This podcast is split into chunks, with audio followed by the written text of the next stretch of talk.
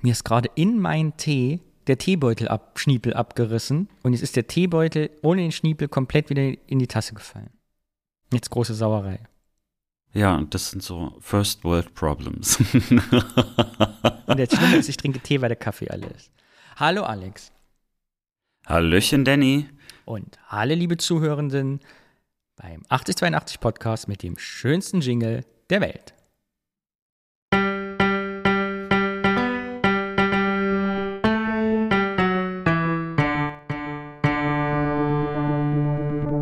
Es hat kaum drei Wochen gedauert, schon sind wir wieder hier. Das Beste. Wie geht es dir, Alex? Ja, mir geht's ganz gut.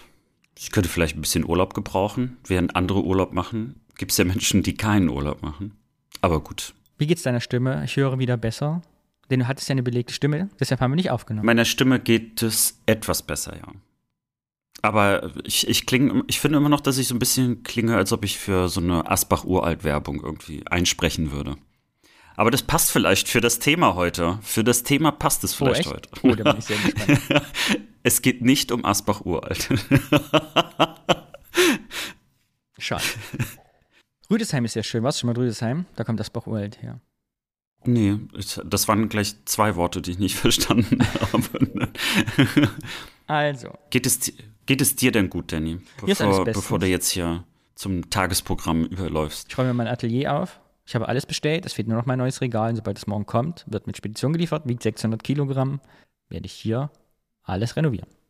Aber das interessiert niemanden, denn es ist der 8082 Podcast und nicht der Do-it-yourself, make your atelier in your voice beautiful Podcast. Und deshalb finde ich, sollten wir anfangen mit der ersten Rubrik wie immer, unsere Pionierblase, das Kollektiv. Juhu. Wir haben keinen Jingle dafür. Es muss sich ändern. Erklär, ja. worum es im Kollektiv geht, bitte, Alex, für unsere neuen Zuhörerinnen und Zuhörer. Ja, das sind im Prinzip ihr, die uns äh, am liebsten Audiokommentare schicken.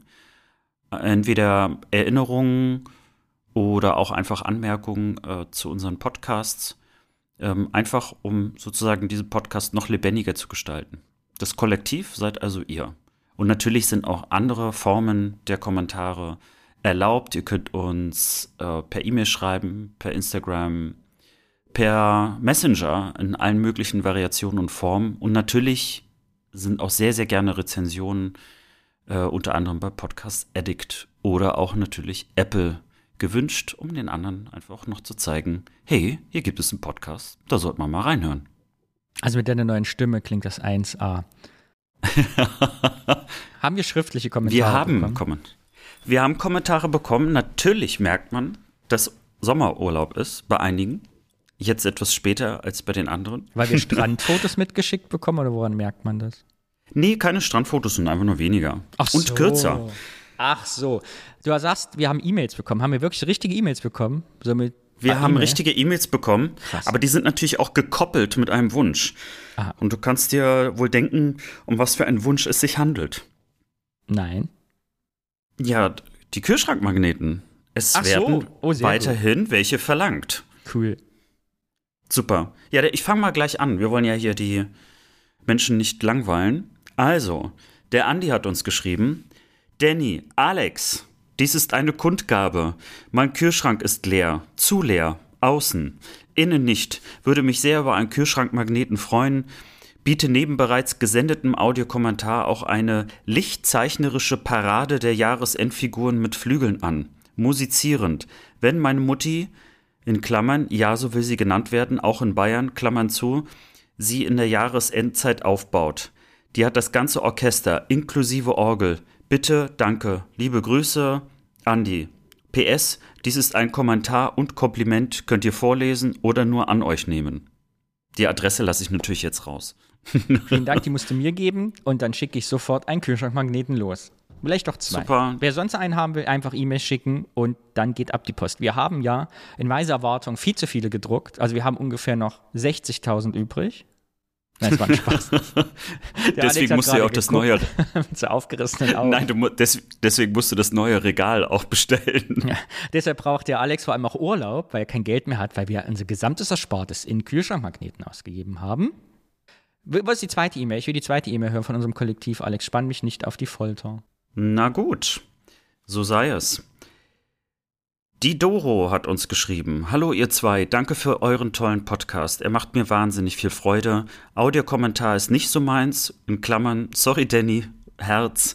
Aber ich habe euch eine Apple Podcast Rezension gegeben. Ich freue mich, wenn ihr mir einen Magneten schickt. Liebste Grüße, Doro, Jahrgang 82, der beste Jahrgang. Das stimmt, 82 mit Abstand, leichtem Abstand der beste. Ja, gerne, ich werde auch dir einen Magneten schicken. Hurra. Juhu!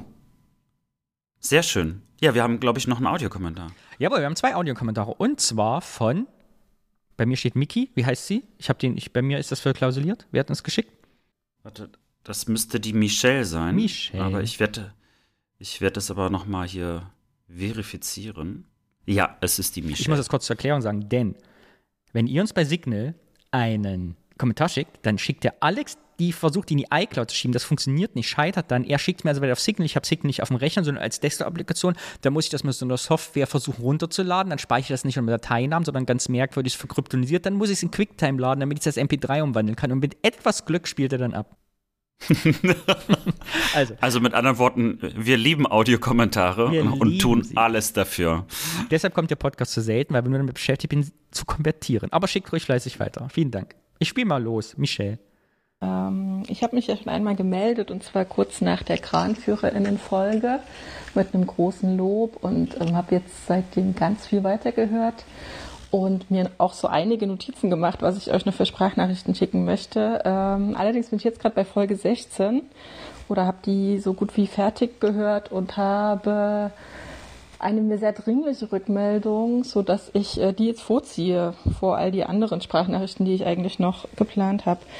Ähm, und zwar ist es äh, tatsächlich eher eine sehr kritische Anmerkung ähm, zu dem Thema Wertdeutsche, das ihr aufgemacht habt, das ähm, einerseits super interessant war und die Intention, die ihr da auch verfolgt, ähm, kam sehr, sehr klar rüber. Aber gerade deswegen habe ich mich wirklich sehr gewundert, ähm, warum ihr dieses F-Wort benutzt und selbst so stark reproduziert. Also ihr macht ja zumindest ähm, dann im Verlaufe der Folge sehr, sehr deutlich, dass das Wort ähm, rassistisch ist, dass es eine Fremdbezeichnung von außen ist. Und äh, genau, spielt ja auch Stimmen ein von Wertdeutschen, die ähm, deutlich machen, dass sie das als rassistisch wahrnehmen und als abwertend. Und trotzdem nutzt ihr selbst das in dem Podcast mehrere Male und, und wirklich sehr ausufernd und das hat mich richtig sehr gestört und hat mich echt gefragt, warum ihr da so unreflektiert wart, ehrlich gesagt, weil ihr das ja sonst überhaupt gar nicht seid. Mhm. Genau, und äh, ich habe ja schon gesagt, also es wird super klar, dass eure Intention irgendwie emanzipatorisch ist und äh, antirassistisch, aber indem ihr selbst die Worte eben als Nicht-Betroffene mehrfach nutzt und es auch zumindest zu Beginn weder ankündigt noch irgendwie direkt einordnet, reproduziert ihr eben den Rassismus, für den die Worte stehen. Und ähm, genau, und dieser Rassismus, der wirkt auch, wenn das nicht eure Intention ist. Und das fand ich sehr wichtig, euch rückzumelden. Mhm. Genau. Ähm, ja, genau, alles andere ist eigentlich sehr klar in der Folge erklärt sozusagen. Ähm, genau, und ich glaube, für alle, die es interessiert, der Rise and Shine Podcast, den ihr auch mehrfach erwähnt habt, der ist wirklich richtig toll. Der macht, ähm, der erzählt sehr, sehr viel über äh, wertdeutsche Geschichten, sowohl in der DDR als auch in der BRD. Ähm, genau, und den würde ich auch auf jeden Fall allen nochmal sehr stark empfehlen. Aber äh, genau, ich, also genau, ich bin echt so ein bisschen traurig, dass ihr das so, so habt, also so ausgestrahlt habt, weil ähm, das, glaube ich, auch für gerade für Vietdeutsche oder Vietnamesinnen, die in Deutschland leben, Deutsch sprechen, die euren Podcast hören würden, wirklich äh, verletzend sein kann und ähm, die da vielleicht auch gar nicht darauf vorbereitet sind, sozusagen. Ne? Also wenn ihr jetzt Fans habt in eurer ähm, in eurem Kollektiv oder in unserem Kollektiv, ich bin ja schon Teil davon. Ähm, das stimmt die quasi diesen Hintergrund haben und den Podcast hören, dann kann das wirklich zu starken Verletzungen führen. Und ähm, genau, ich finde das tatsächlich sehr schade. Äh, ja, also vielleicht habt ihr ja die Möglichkeit, noch was damit zu machen. Also zu allermindest eine Inhaltswarnung zu Beginn der Folge zu setzen, so dass Leute sich das überlegen können, ob sie sich das anhören wollen oder nicht. Oder es vielleicht auch noch wegzupiepen. Genau, ich finde es nicht in Ordnung, wenn wir als weiße Deutsche das F-Wort sagen. Genau, und das ist für mich, ähm, steht das in einer Stufe mit dem N-Wort und dem Z-Wort, wo ja auch schon sehr deutlich gemacht wurde, ähm, warum Menschen sich wünschen, dass diese Worte nicht mehr genannt werden. Ja, ähm, genau. Sorry, es war diesmal tatsächlich Kritik, aber Danny freut sich ja drüber. Ich hoffe, dass du, Alex, ähm, damit auch klarkommst sozusagen. Ähm, genau, und ihr wollt ja auch immer Rückmeldungen und besser werden und das wollen wir ja alle zusammen. Genau, deswegen hoffe ich, dass ihr das als konstruktive Kritik anseht. Ja, ich grüße euch ganz lieb und äh, freue mich aufs Weiterhören. Vielen Dank. Dankeschön, Michelle. Ja, äh, ich fühle mich direkt angesprochen ähm, und äh, muss sagen, äh, zum einen mir war das wirklich nicht bewusst und äh, ich habe fast zeitgleich zu deinem Kommentar, Michel, ähm, die beste Instanz gesehen und die verlinken wir auch nochmal, wo ich überhaupt das erste Mal so gehört und verstanden habe, was das Problem des Reproduzierens ist. Erklär mal, was das ist, was du da gesehen hast. Ähm, das ist eine Antwort gewesen auf eine ziemlich misslungene WDR-Sendung, die die letzte Instanz hieß, wo sich im Grunde genommen ähm, weiße äh, inklusive Thomas Gottschalk äh, unterhalten hatten über äh, Rassismus und dort eben unter anderem auch, also Thomas Gottschalk äh, sowas wie gesagt hat, er lässt sich nicht verbieten, das Z-Wort zu sagen. Mhm. So, und äh, daraufhin äh, gab es also ja tatsächlich eine nicht nur Kritik, sondern teilweise auch Entrüstung dass also im Endeffekt diejenigen, die wirklich viel mehr dazu sagen können und auch sich wirklich damit beschäftigen, dass die nicht Teil dieser Sendung waren und stattdessen irgendwelche anderen äh, Menschen, die selber noch nicht mal eine Betroffenheit haben, äh, sich dort äh, über so ein wichtiges Thema äh, und das auch noch im öffentlich-rechtlichen so oberflächlich ähm, austauschen. Und dann gab es eben die Antwort, deswegen die beste Instanz, wo man dann eine Runde von äh, sehr, sehr unterschiedlichen Experten und äh, tollen Leuten, äh, die unter anderem Autorinnen und Autoren sind, äh, sich über das Thema unterhalten. So, mhm. das ist auf YouTube auch extrem gut angekommen. Und ich bin irgendwie nach über einem Jahr, ähm, hatte ich mich erinnert, Mensch, da war doch was. Ähm, ich hatte es mir aber gar nicht angeguckt. Ähm, hab mir das, äh, hab das praktisch dann gesehen und äh, Michels Kommentar kam fast irgendwie zeitgleich rein und mir ist in dem Moment auch klar geworden, ja, scheiße. Ähm, äh, also wir haben tatsächlich, also bei uns in der Folge, darüber gar nicht nachgedacht. Also wir haben einfach nur wiedergegeben, wie wir es so in unserer Kindheit äh, oder so in unserer Jugend erlebt hatten, aber nicht darüber nachgedacht, was das jetzt heißt, wenn wir es heute verwenden äh, und, und wie man das möglicherweise eben, wie Michelle sagt, also entweder benutzt man es gar nicht oder ähm, versucht es zumindest also als eben F-Wort zu deklarieren, wo auch natürlich diskutiert wird, ähm, ist das also Reproduktion, ja, nein. Ähm, und ähm, ja, also und was für Probleme das verursachen kann. Und ironischerweise beim N-Wort, das würde mir überhaupt gar nicht mehr über die Lippen kommen, aber da äh, ist uns das ja eigentlich sehr leicht über die Lippen gekommen.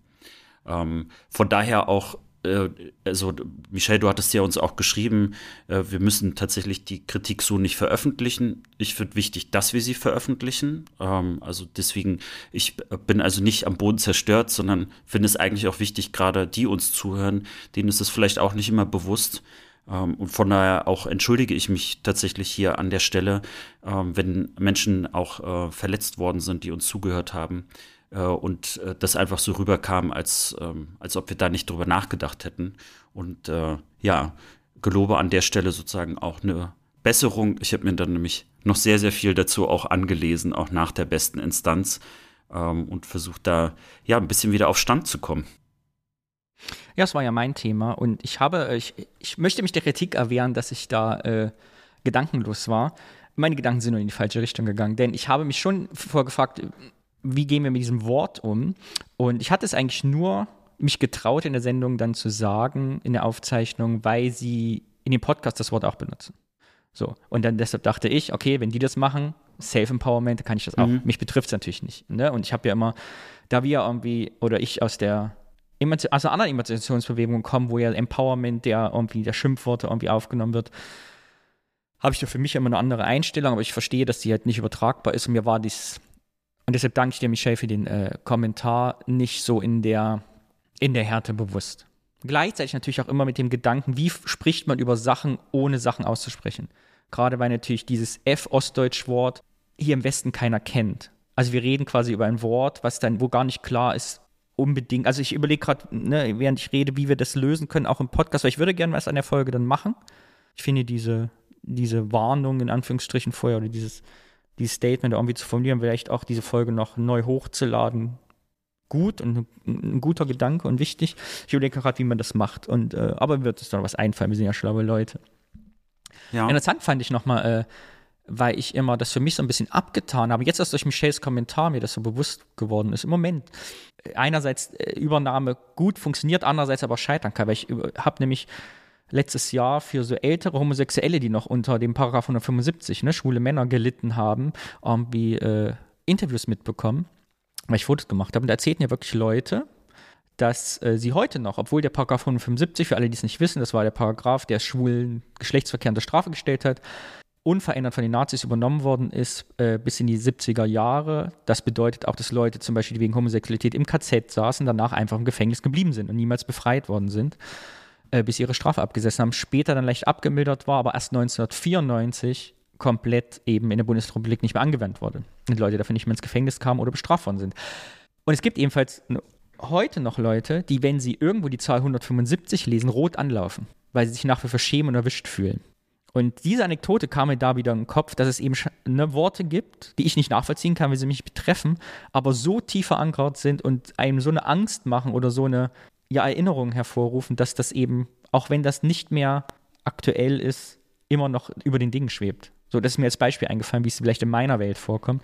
Und deshalb verstehe ich das jetzt, danke Michelle, noch mehr als vorher. Genau. Wir machen uns Gedanken wegen der Folge, was wir damit tun. Und ja, Dankeschön. Und vielleicht gibt es, falls jemand das hört, oder du Michelle auch, gibt es eine Möglichkeit, weil ich kenne mich, bin in dem Metier nicht so tief drin und weiß gar nicht noch, was ich jetzt googeln müsste, Talk, aber es gibt ja schlaue Menschen. Wenn über ein Wort gesprochen ist, was nicht rassistisch konnotiert in den gesamten Bundes- oder im gesamten deutschsprachigen Raum ist. Gibt es Quellen, auf die man verweisen kann, wo das eingeordnet ist? Oder gibt es so eine Art Lexikon, was, ja, wo man Leuten eben sagt, wenn du nicht weißt, worum es geht, schau mal hier nach, damit du weißt, über was wir gerade sprechen. Gibt es sowas? Das ist auch eine gute Frage, weil das ist mir bei der besten Instanz ähm, sehr, sehr stark vor allen Dingen am Anfang. Weißt du, dass wir Vollidioten das nicht machen müssen, die irgendwie Halbwissen in jedem Bereich haben, sondern es muss ja eine, also eine Instanz geben, die das, glaube ich, gut erklären kann. Ja, ich glaube, es ist ja auch nur ein äh, Aspekt von, von also einem viel, viel größeren Komplex der, ähm, also von, von Rassismus, Diskriminierung und äh, noch viel, viel weiteren Sachen. Und ich glaube, äh, da sind wir, glaube ich, hier auch am falschen Ort, das tatsächlich alles so aufmachen zu können, äh, weil es dann ein bisschen komplizierter wird. Mhm aber bei der besten äh, äh, Instanz ist mir eben auch diese eine Frage nochmal aufgefallen, die du auch aufgeworfen hast. Wie spricht man über etwas, ohne es also irgendwie, also einmal benennen zu können? Das halte ich für äh, kompliziert und äh, habe auch gemerkt, dass in dieser Sendung äh, am Anfang so oft von also N und Z, also es waren dann nur noch so Buchstaben im Raum, so fühlte sich das an. Ich habe richtig gemerkt, ich war erstmal ein bisschen verwirrt. Also es fiel mir gar nicht so leicht. Ähm, obwohl ich äh, sehr wohl das schon bei dem N-Wort äh, kenne, dass also äh, dort war mir das viel bewusster, aber und äh, diese Sensibilität dafür auch aufzubauen und gleichzeitig aber eine, eine gute Sprache auch zu finden, äh, die es schafft, äh, trotzdem, also das auch Menschen zu vermitteln, die, die, eben noch nicht wissen, was hinter diesem einen Buchstaben steckt. Wie kann man darauf verweisen, ohne sozusagen äh, gleichzeitig, also die Menschen, die vielleicht zuhören äh, und, und, dadurch verletzt werden können, dass, dass die ähm, ja wenigstens gewarnt sind. Ne? Also Michelle hat ja schon so einen, einen Tipp gegeben, dass es ja auch eine Art Triggerwarnung geben kann. Ja, wir sind ja nicht die Ersten, die sich diese Frage stellen. Das ist ja vielfach gemacht worden. Es wird eine sehr gute, schlaue Antwort darauf geben. Wir kümmern uns drum und handeln. Vielen Dank. Dankeschön. Aber Michelle lässt uns natürlich nicht raus, ohne noch weitere Erinnerungen zu haben und Anmerkungen. Deshalb spielen wir Kommentar Nummer zwei. Ah, und ich habe noch eine weitere Anmerkung ähm, oder äh, quasi ein, etwas, was ich teilen wollen würde in Bezug auf Folge 16. Ihr fragt ja am Anfang nach Lieblingsstücken, die ihr oder die wir vielleicht ähm, von unseren Eltern vererbt bekommen haben, die wir gerne noch weitergeben würden. Und ich habe da was äh, im Kopf tatsächlich, äh, obwohl das Lieblingsstück eigentlich gar nicht so richtig mir gehört, sondern immer noch meiner Mama. Und zwar ist es ihre Schwalbe. Also meine Mutter hatte eine Simpson-Schwalbe, mit der sie schon mit 15, 16 Jahren äh, umhergedüst ist. Und als ich dann 16 geworden bin und den Moped-Führerschein gemacht habe, ähm, bin ich auch mit der Schwalbe umhergefahren, habe sie sehr, sehr geliebt. Und aktuell ist sie leider auseinandergebaut, weil ich die gute Idee hatte, die einmal komplett auseinanderzubauen mit meinem Vater und die wieder zusammenzubauen. Aber wir sind bisher nur bis zum Auseinandergebauen gekommen, leider. Genau, aber das ähm, ist quasi mein Lieblings-DDR-Stück, das mir noch zur Verfügung steht, beziehungsweise das in meiner Familie gerade ist und ähm, mit dem ich ganz viele tolle Erinnerungen verbinde. Und ich finde es ähm, so eine total schöne Vorstellung, dran zu denken, dass meine Mama schon in ihren Teenagerjahren mit dieser Schwalbe umhergefahren ist und dass ich dann auch wieder gemacht habe und dass es vielleicht irgendwann auch noch meine nächste Generation macht. Wie schön, aber du hast uns die wichtigste Information vergessen, Michelle. Du musst einen neuen Kommentar sprechen, denn es fehlt die wichtigste, das wichtigste aller, aller Fakten. Welche Farbe hat die Schwalbe? Ich habe kein Bild im Kopf, ohne die Farbe dazu zu kennen. Bestimmt, ich würde sagen Ocker oder hellblau. Was würdest du sagen, Alex? Ich hatte ehrlich gesagt vor Augen auch eher so was Ockeriges. Ja, ich auch. Musste auch ein bisschen schmunzeln, weil ich habe ähm, eine Freundin, die kommt aus der Stadt Brandenburg. Wenn ihr das hört, äh, ich musste da irgendwie auch direkt an sie denken, weil sie, ähm, glaube ich, auch eine Schwalbe hatte und äh, auch so ein Lieblingsstück war. Und gleichzeitig eine andere Freundin, die aus Köln kommt und die ist totaler äh, Vespa-Fan. Die hört uns vielleicht auch zu. Und da ist mir so aufgefallen, dass so die Schwalbe und die Vespa, das sind so irgendwie so, so vergleichbare Lieblingsstücke. Wo ich mich auch gefragt habe, ob es daran liegt, auch dass einfach so Mopeds, sind das Mopeds? Motorräder darf man, glaube ich, nicht sagen. Ne? Graz. Keine Ahnung. Ich bin bei diesem Thema raus. Ja, aber also für mich sind das immer irgendwie Mopeds, Moped-Roller oder so. Und das ist ja schon meistens die ersteren motorisierten so Freiheitsgeräte äh, sind, also die einem so ein bisschen die Freiheit gegeben haben. Es ist ja nach wie vor ein Zitat aus Sonnenallee, dem Film, den ich ja bis heute, äh, also die Zitat ist mir bis heute im Kopf geblieben, mit die DDR kam uns riesig vor, was daran gelegen haben kann, dass unsere Mopeds so langsam waren. äh, ich gebe einen Tipp hier, ich weiß nicht wie alt, wie alt ist Michel, jetzt das gesagt? Nee, ne? Äh, lass dir von einem alten, nee. weißen Mann was etwas sagen, äh, trifft dich alsbald mit deinem Vater und baut diese Karre wieder zusammen. Denn mein Lebensweg ist geprägt von Menschen, die Sachen auseinandergebaut haben, danach nie wieder zusammengebaut haben, bis es irgendwann zu spät war. Also baut bitte, jeder, der das hört, bitte eure Motorräder wieder zusammen, eure Mopeds, sonst liegen sie für immer im Garagenhof, bis irgendwann Teile fehlen und verrostet sind. So, das war jetzt an alle. Ans gesamte Kollektiv. Allein dafür lohnt sich schon, diesen Podcast zu hören. Wegen meiner Lebensweisheit. Jetzt ist es doch ein Do-it-yourself-Podcast geworden. ja, hattest du ein Moped? Nee. Ich, also äh, das Schnellste, was ich jemals hatte, war ein Fahrrad. Ja. Ich auch nicht. Ich durfte mal mitfahren äh, auf einer Simpsons, war das schlimmste Erlebnis meines Lebens in diesem Alter. Ausgeliefert zu sein, hinten auf so einer Simson, ganz schrecklich. Und in Thüringen, immer berghoch und bergab. Da hat aber ein Freund von mir in Rostock noch mal einen draufgelegt. Äh, der hat nämlich einen Motorradführerschein irgendwann gemacht. So, ich glaube, kurz nach dem Abi. Und ich habe gesagt, ich werde auf gar keinen Fall mit dir auf einem Motorrad fahren. Ich, also, da würde ich Todesängste ausstehen. Und der hat mich sonst immer mit einem Auto abgeholt und äh, ja, und er hat nichts gesagt. Mhm. Ja, und der Termin war ein bisschen enger und dann kam er auf einmal mit seinem Motorrad. Und wir reden hier nicht viel von so einer Schwalbe oder Simsong oder so, sondern so ein Ding, weißt du, so wo du aufs Pedal drückst und dann bist du gefühlt schon bei 130 Kilometer pro Stunde irgendwie unterwegs. Und er hatte dann gesagt, ja, hier ist dein Helm. Und dann saß ich dort auf diesem Motorrad und ich muss auch sagen, ich erinnere mich nicht mehr, wo wir hingefahren sind. Ich erinnere mich einfach nur, wie wir auf diese Stadtautobahn von Rostock raufgefahren sind und er extra noch mal ein bisschen aufs Pedal gedrückt hat. Und ich habe ihn so sehr umklammert, weil ich dachte, wenn ich ihn jetzt auch loslasse, dann sterbe ich ja auch.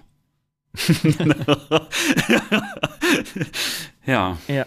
Deshalb haben wir darunter gelitten, man durfte bis, also die ganze Schulzeit über nichts sprechen, vor was man Angst hatte, denn die Leute haben es schamlos ausgenutzt. So war das damals. Ja, das ist ein schönes Fazit. Vielen Dank. äh, das war's vom Kollektiv. Wir machen direkt weiter mit unserem nächsten Thema, für das wir auch noch kein Jingle haben, was ein Skandal ist. Und ich liebe die Rubrik, denn ich durfte wieder ein Wort mitbringen. Es bedeutet, ich bringe ein Wort mit, wir reden drüber. Du weißt nicht, welches Wort ich mitgebracht habe. Ich habe dazu auch nichts rausgefunden und so, sondern es beschäftigt mich einfach aus der Erinnerung. Und bist du gespannt, welches Wort ich mitgebracht habe? Liebes Kollektiv, seid ihr alle gespannt? Natürlich. Ja. Ja. Das Wort ist mir, als ich eine alte Schulfreundin wieder getroffen habe in Berlin, letztens, als noch Sommer war, also diese richtige, für eine Woche, äh, in Gedanken gekommen. Und das Wort heißt Geschenke. Geschenke. Ich finde es eigentlich ganz süß, dass du noch gerade ablesen musstest, sondern dann kannst du dir das eine Wort Ich- nicht merken. Ich habe zwei, ich habe ich hab hot, hotte drei Top der Wörter für die nächsten sechs Folgen, weil ich in jeder zweiten dran bin und ich wus wusste jetzt nicht mehr, welches ich mitgebracht habe. Oder entscheidest du immer spontan?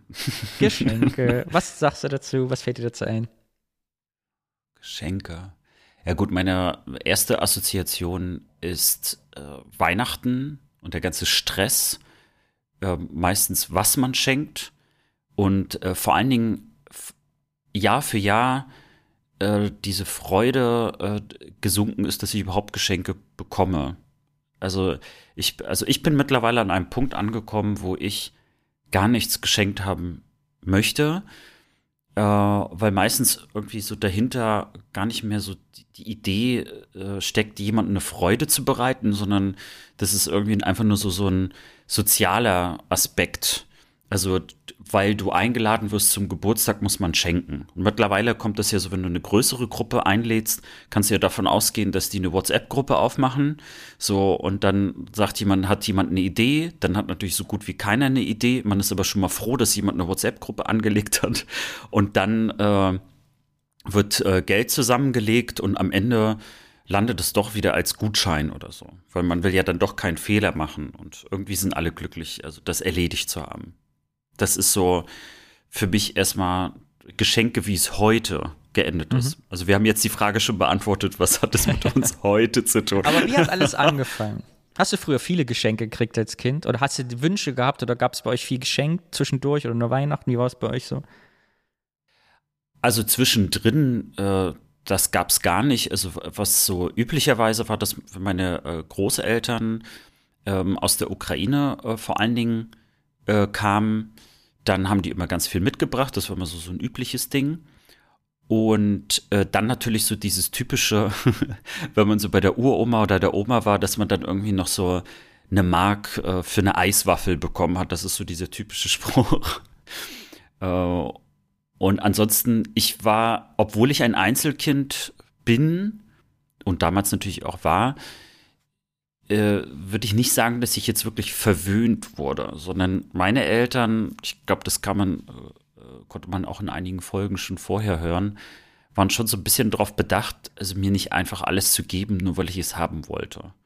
Und manchmal hatte äh, gerade sowas ähm, Geschenke zum Geburtstag und Weihnachten anging, immer auch so einen kleinen erzieherischen Charakter. Also so eine Mischung aus, also das würde ich mir gern wünschen und das bekommst du.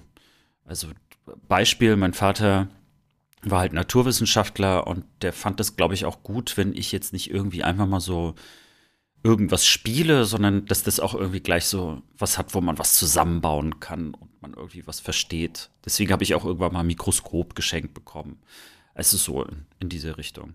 Das sind eigentlich meine einzigen Erinnerungen an Geschenke, weil ansonsten überlagert, ehrlich gesagt, äh, die Zeit, vor allen Dingen die letzten Jahre, viel mehr, äh, was ich alles an Geschenken verzweifelt gesucht habe, bis hin zu, dass ich in meiner App, äh, in, in einer Erinnerungs-App, irgendwie so eine Liste pflege, wenn irgendwie jemand gerade so eine Idee oder eine Geschenkidee hat für sich selbst, dass ich die notiere, damit dann, wenn es soweit ist, ich sie abrufen kann und ich doch irgendwie damit eine kleine Freude bereiten kann, weil eigentlich möchte ich gerne schenken, um Freude zu bereiten, am liebsten aber nicht zu einem bestimmten Anlass, sondern lieber, wenn es soweit ist.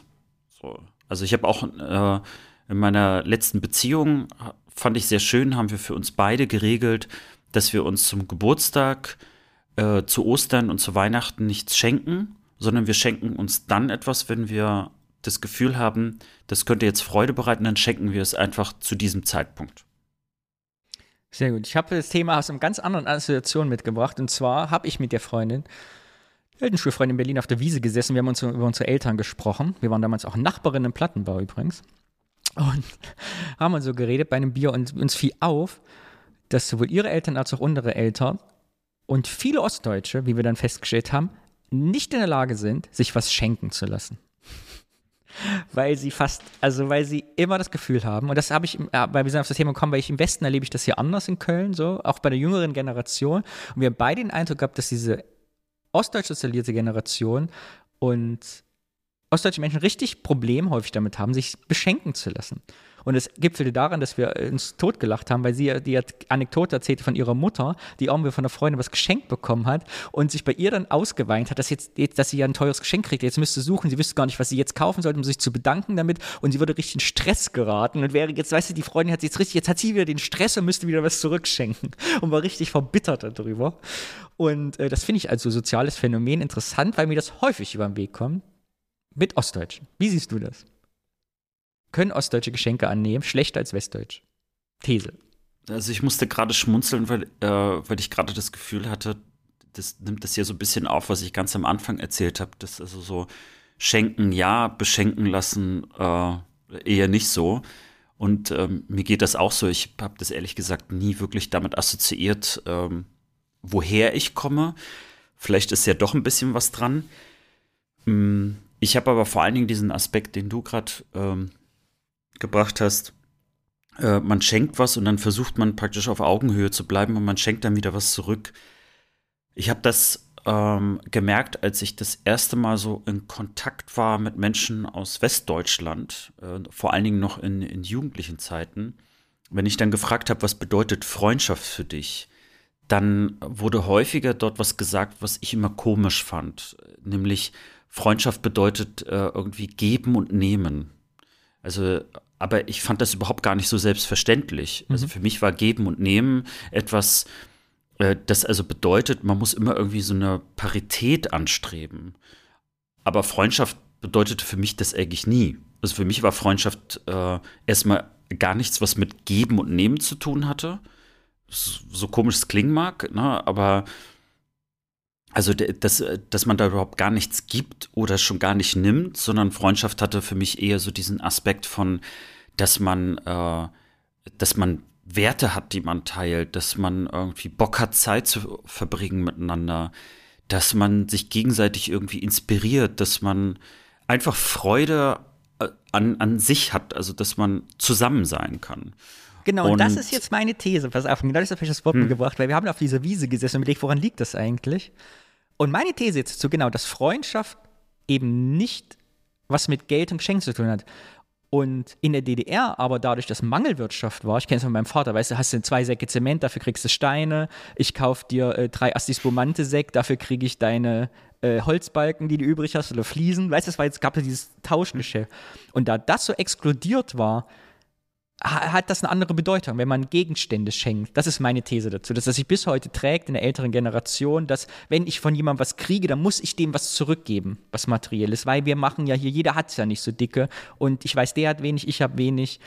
Wir müssen das irgendwie ausgleichen. Und dass das heute noch mitschwingt. Deshalb den Ossis unangenehm ist, im Restaurant zu sitzen und der andere sagt, ich lade dich ein für 60 Euro, dass dem es immer noch das Gefühl gibt, ah nee, irgendwie ist mir unangenehm. Was hm. im Westen häufig anders ist. These Ende. Oh, ich, ja, aber finde ich eine geile These. Also die, die übermannt mich ja quasi. ja, aber ich finde gerade das interessant. Wir haben ja natürlich, also so im, im, Osten, genau wie du beschreibst, so, so eine Art Tauschgeschäft äh, gehabt. Aber das war eben genau etwas, was nicht mit Freude verbunden war, sondern äh, das war irgendwie so eine Maschinerie, die einfach funktionierte. Also man wusste, ne, eben, also da gibt es jemanden, der hat eher Zugriff auf diese Dinge und dafür kriegst du andere Dinge. Und ich hatte ja gerade so meine Großeltern erwähnt und mein mein Opa aus der Ukraine, der hat das, äh, oder aus der Sowjetunion damals, der hat das ja wirklich auf die Spitze getrieben. Und das hatte überhaupt, also er nannte das immer Geschenke, aber es waren im Grunde genommen, äh, ich will nicht sagen Tauschwaren, es war so eine Art äh, äh, Geschenk dafür, dass man eben doch was bekommt. Und äh, wenn er mit einem Koffer zurückgereist ist, meistens waren es eher zwei Koffer, ein Koffer war im Prinzip nur dafür da, irgendwelche Sachen aus Deutschland äh, in die Sowjetunion zu bringen äh, oder auch später dann in die Ukraine. Und der hatte eine Liste von irgendwie 30, 40 Leuten und für jeden war irgendwie, je nach Wert äh, von kleiner Schokolade und es muss dann natürlich immer alles äh, äh, glitzern und blinken und, und, und Plastikverpackung. Also musste immer teuer auf jeden Fall aussehen. Und äh, wie gesagt, es ging halt von so Schokolade bis hin zu irgendwie auch sehr praktischen Sachen. Teilweise haben die Leute bei ihm sogar bestellt. Also haben auch gesagt, du, ich brauche dies und das äh, irgendwie, äh, wenn du dort bist. Und dafür hat er dann eben in der Apotheke mal schneller ein Medikament bekommen. Oder ist irgendwie in der Verwaltung mal schneller durchgekommen oder hat vielleicht mal einen Arzttermin schneller bekommen. Was auch immer. Also das war so, das hatte mit Freundschaft und auch Solidarität mhm. als solches gar nichts mehr zu tun. Das war ein ganzer innerer Markt, den er für sich aufgebaut hat. Und da habe ich ja mit meiner Familie spreche da viel drüber. Jetzt kommst du nämlich zu meiner These Nummer zwei. Gut, dass du es aufgemacht hast. Das, was häufig genannt wird mit in der DDR gab es ja einen ganz anderen Zusammenhalt der Menschen. Ja, und das, wir sind ganz anders miteinander umgegangen. Man hat sich viel mehr geholfen als hier im Westen. Gar nicht stimmt, sondern es ging einfach darum zu tauschen. Gleichzeitig war aber die Freundschaft abgekoppelt von, weil ja keiner hat hier irgendwie nichts, wir hatten ja alle nichts. Also haben Ostdeutsche andere Freundschaften als Westdeutsche. These 2. Weil das abgekoppelt ist. Einerseits ne, ist es eine man macht sich was vor, wenn man sagt, in der DDR war weniger Ellenbogen, wir haben viel mehr zusammengehalten, musste man nämlich. Aber gleichzeitig das Materielle abgekoppelt war von Emotionen, wie du sagst, ne, für mich ist eine, eine Freundschaft nicht nehmen und geben und kein Ausgleich, hat das eine andere Art Qualität. So, jetzt bist du dran. Der, der These stimme ich jetzt erstmal komplett zu, weil ich die gleiche These auch so vorgetragen hätte. Also für mich vielleicht die Gründe nicht unbedingt die gleichen, aber meine Erfahrung ist schon, dass also eine Freundschaft unter Ostdeutschen eine andere ist als unter Westdeutschen. Im Grunde habe ich das ja auch schon mit diesem Geben und Nehmen ja angedeutet, weil ich auch diese Erfahrung hatte.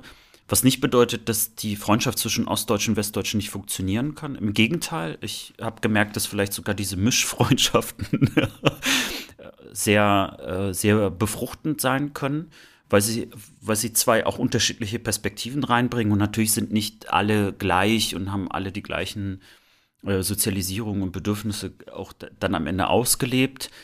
Äh, dennoch spüre ich, dass äh, genau wie auch das Norddeutsche bei mir auch noch manchmal mit reinkommt, äh, äh, versus äh, Kölner Freundschaften, dass es Unterschiede gibt.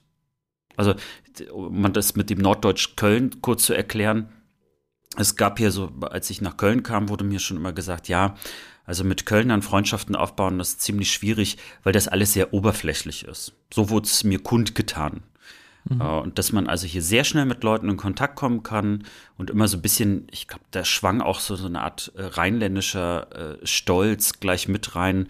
Ne, äh, an der Kneipe sind sie alle gleich, äh, an der Theke sozusagen man äh, kommt dann schnell ins Gespräch. Und tatsächlich habe ich diese Erfahrung hier auch gemacht und äh, sie widerspricht der meisten Erfahrungen, die ich jemals in Rostock gemacht habe, auf jeden Fall.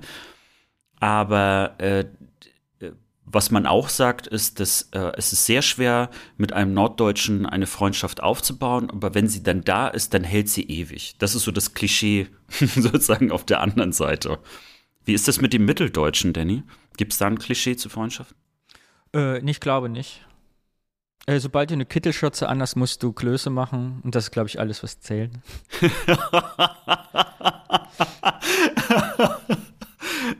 Sehr gut. Äh, Aufruf ja. an das Kollektiv, wie geht es euch? Habt ihr auch den Eindruck, dass sich Ostdeutsche schlechter beschenken lassen können?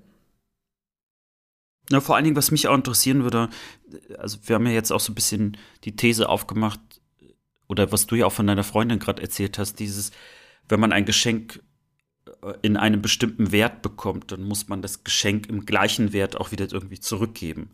Und dass das ja, das ist ja ein Teufelskreis, weil man ja meistens noch ein bisschen drauflegt. Das hört nie auf. Hört man nie muss auf. im Grunde genommen, man muss eigentlich immer mehr Geld verdienen, damit man sich noch die Geschenke für die Freunde leisten kann. Ja, Punkt zwei, warum das eingefallen ist, ich habe mich mal extrem für ein Geschenk geschämt und meine Eltern auch. Vielleicht habe ich die Geschichte ja schon mal erzählt im Podcast. Ich vergesse es, weil ich immer nicht weiß, was habe ich schon mal erzählt. Äh, und zwar beim ersten Westbesuch, als wir waren in Duderstadt, hat uns eine Oma zwei Mark gegeben, jedem Kind. Und ich weiß, dass es für, mein, für mich toll war, konnten wir ein Matchbox-Auto kaufen, aber für meine Mutter war das damals unfassbar unangenehm, weil die es ganz schlimm fand, als Ossi erkannt zu werden, von dieser älteren Dame Geld anzunehmen. Also da ging das auch schon weiter mit keine Geschenke annehmen, so weit, so, solche Blüten das getrieben. Ja. Und zwar so Ja, ich- traumatisierend quasi, dass es heute noch, also heute erzählen wir über diese Geschichte manchmal noch, weil das sich so eingeprägt hat, diese Situation.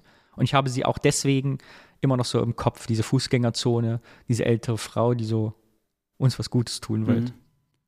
Ja, da kommt noch, oh, da kommt irgendwie alles gleich zusammen, ne? Auch dieses Schamgefühl und man kennt sie ja nicht, also man kann ihr ja die zwei Mark nicht mehr zurückgeben. ne, du hast gerade noch das mit dem Essen angesprochen. Also, ähm, meine Freunde kennen das ja von mir so ein bisschen. Ich lade eigentlich sehr, sehr gerne zum Essen ein. Ich habe auch die Möglichkeit, zum Essen einzuladen.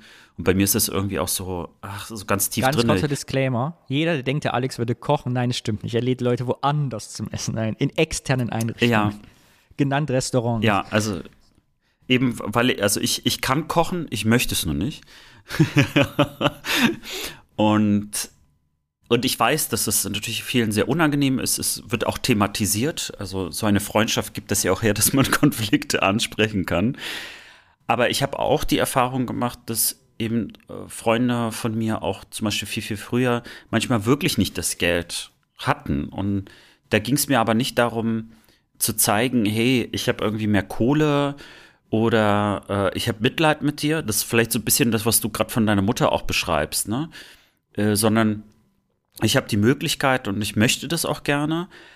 Der einzige Unterschied ist, beim Essen ist es so, ich bin halt gerne mit Menschen zusammen und gerade beim Essen äh, ist es einfach immer eine schöne Atmosphäre. Essen und Reden, so kenne ich das äh, von vor allen Dingen äh, von der Seite meiner äh, äh, sowjetischen äh, Großeltern, wo ich einfach dort als Kind immer erlebt habe, dass egal wie viel Geld jemand hatte, der Tisch war immer brechend voll. Das ist so irgendwie Teil auch auch der Kultur dort, dass also ähm, man immer einen vollen Tisch hat und Menschen kommen und die müssen nicht nur satt sein, sondern also sie müssen förmlich platzen. Dann ist es auch gut. Das ist gute Gastfreundschaft und diese Art von Gastfreundschaft habe ich sicherlich jetzt äh, etwas weiter interpretiert, also in, in, in meinem Kreise. Aber ich kann mich sehr schlecht einladen lassen ich merke das dann eben auch, dass, also, wenn jemand dann sagt, okay, ich bezahle heute das Essen, dann ist das bei mir ganz schlimm. So dass also Tricks stattfinden. Also Freunde haben von und Freundinnen von mir haben so Tricks angefangen, dass sie zum Beispiel dann mir einfach PayPalen, aber erst so ein bisschen später vielleicht, ja. So, ähm, oder äh, dass, wenn wir irgendwie ein Wegebier nehmen, dann haben die die Maske schneller auf und sind schon schneller im Bütchen, um mir ein Bier zu bringen. Also zumindest so symbolisch, ne? Also, weil ich, ich will ja gar nicht, dass die mir um Gottes Willen auch noch in gleicher Summe irgendwie zurückgeben. Ich kann das nicht. Und ähm, einer meiner besten Freunde äh, in, in, äh, in Berlin, der hat, der konnte das nie vergessen, dass ich ihn zum Essen eingeladen habe, als er noch so nicht so die Kohle hatte. Jetzt hat er die. und hat das Gefühl, also äh, obwohl er nicht aus dem Osten kommt, äh, lädt er mich jedes Mal gefühlt ein, um das irgendwie zurückzuzahlen. also interessant ist auch, dass dort natürlich das Westdeutsche vielleicht dann auch eine Rolle spielt. So nach dem Motto, hey, oh, ich bin, ich bin total verschuldet, jetzt muss ich es aber der Bank auch zurückzahlen. Ich denke da gar nicht dran. Also natürlich äh, irgendwie schön, so nach dem Motto, dass es jemand irgendwie äh, dankbar in Erinnerung hat, aber ich möchte jetzt nicht auf einmal diese ganze Flut auf einmal zurückbekommen. Weil dann ist es ja doppelt unangenehm. Äh, Das größte Geschenk, was du jemals von der Bundesrepublik Deutschland geschenkt bekommen hast? Begrüßungsgeld. Aber Begrüßungsgeld ist ein anderes Thema, das machen wir irgendwann mal, denn es gibt ja, jeder hat ja spannende Geschichten, was er mit seinem Begrüßungsgeld gemacht hat und die wollen wir natürlich später mal hören. Aber erst bei Folge 157, weil wir ja kein Ja. Ostalgie-Podcast sind. Das war das Wort, Alex. Ich hoffe, es hat dir gefallen. Mir hat es sehr gut gefallen. Ich fand, dass wir einiges noch rausgekitzelt haben. Vielleicht liege ich auch eine Illusion auf. Wir schauen mal, was die Kommentatorinnen und Kommentatoren sagen. ja, einfach 5-Sterne-Rezensionen bei Apple. So. So. So. Ich bin so Ja. gespannt auf das Thema, was du uns vorbereitet hast. Darf ich drei Fragen dazu stellen, bevor du uns verrätst? Ja, gerne. Hat es was mit dir selbst zu tun? Ja. Hast du es kürzer machen müssen, als du wolltest, oder hast du Mühe gehabt, Details dazu zu finden? Mühe. Okay. Mm, hat es auch was mit mir zu tun? Das weiß ich noch nicht. Okay, ich weiß, worum es geht. Es geht um Schnaps. Nein. Wegen Asbach Uralt. Nein, okay.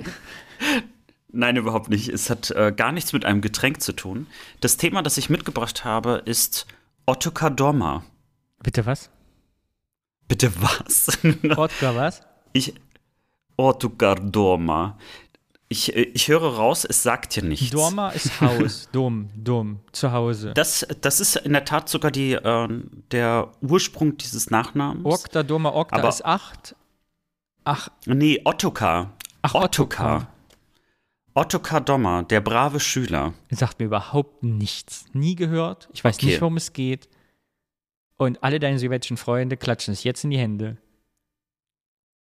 Äh, tatsächlich hat es mit der Sowjetunion so gut wie gar nichts zu tun, sondern ähm, es ist ein Buch beziehungsweise eine Figur von einem zwölfjährigen Schüler, der satirisch über äh, die Schule und sein Familienleben äh, berichtet und schreibt. Und äh, Otto Kadoma ist neben äh, einer anderen Figur, die du garantiert kennst. Ach, Moment. Die, der heißt Ottokar. Der heißt Ottokar, Ach ja. so, jetzt verstehe ich das alles. Es tut mir leid. Ich dachte, weil du das so russisch ausgesprochen hast, ich dachte, es, das Ding heißt Ottokar Dorma und heißt irgendwas. Nee, ich, ja, Ach, Ottokar, alles klar. Jetzt, ich, ja, ja, hm, alles klar. Vielleicht kenne ich es doch. also jetzt, jetzt klingelt doch was. ja, Ja, ja, ich glaube doch. Es Okay, geht, geht um ein Buch, was wir gelesen haben. So sieht's aus. Ja, ja, genau, ich Tatsächlich glaub, gibt es ganz, ganz viele Bücher von Ottokar.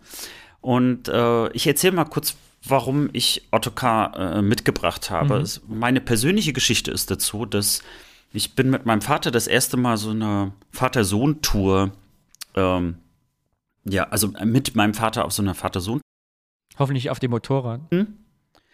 Nee, äh, so ein richtiges Auto. Und äh, wir waren dann auf Rügen und sind dann in Bergen gewesen. Das ist eine kleine Stadt dort. Und äh, dort gab es in einem Zeitschriftenkiosk ähm, ein Taschenbuch, äh, Ottokar Dommer. Und ich kannte das nicht und mein Vater wollte ja unbedingt, dass ich mehr lese, weil ich habe ähm, so gut wie gar nichts gelesen, außer das, was man halt in der Schule machen musste und ich war nicht so der fleißige Leser. Und dann hat er mir dieses Taschenbuch gegeben. Es war ziemlich dick, aber da waren ganz viele so Kapitel drinne. Und ich fing dann an, irgendwann das zu lesen und dachte, oh, das ist ja total witzig. Und äh, ich habe mich in dieses Buch echt verknallt und es gehört zu den wenigen Büchern, die ich ganz oft gelesen habe, aber nicht von Anfang bis Ende, sondern äh, wie man so manchmal auch so, so Lieblingshörspiele hat, das habe ich mir dann immer Lieblingsstellen rausgesucht. Und das führte sogar dazu, dass ich äh, bei einem Lesewettbewerb in der Schule Ottokar Dommer äh, gewählt hatte als äh, Buch, mit dem ich mich qualifizieren wollte. Das Problem war nur, dass ich Ottokar Dommer so lustig fand, dass ich äh, in dem Moment äh, das Lesestück, was ich dort vorgelesen habe, so lustig fand, dass ich die ganze Zeit lachen musste und damit mich nicht qualifizieren konnte. Weil beim Lesewettbewerb soll man ja was Gutes lesen können. Hast du damals schon dieselbe lustige Lache gehabt wie heute? Das weiß Ja, ich mein ich. nicht. Ich habe eine hab ne lustige Lache. Was soll das da leisten? und ähm, Ottokar hat mich äh, so richtig begleitet äh, und letztens habe ich dann das Buch nochmal gesucht, also als ich für dieses Thema jetzt recherchiert hatte. Und habe festgestellt, dass das Taschenbuch anscheinend noch in Rostock geblieben ist und nicht bei mir ist. Das finde ich ganz schade. Ich wollte dann reingucken, bin aber dabei äh, darauf gestoßen, dass meine Mutter mir vor paar Jahren äh, zu Weihnachten Otto Kadoma als Buch geschenkt hat. Das ist nämlich nachgedruckt worden, wo dann sozusagen die ganzen unterschiedlichen Bücher nochmal zusammengefasst worden sind, wie so eine Art Sammelband. Äh, das zeigt auch, dass Otto Kadoma existiert immer noch. Äh, das ist also so, dass äh, dort weiterhin also Sachen gedruckt und verkauft werden. und ähm, äh, Ottokar Dommer auch nicht aufhörte mit der Wende, sondern der äh, Autor auch noch danach weitergeschrieben hatte. Mhm. Und neben Ottokar Dommer gibt es ja eine zweite Kindheitsfigur, auf die ich heute absichtlich nicht eingehen werde, weil die spannend genug ist für ein zweites Thema. Aber wenn dir so eine Buch- und Filmfigur aus der DDR einfällt, was, was hast du da im Sinn?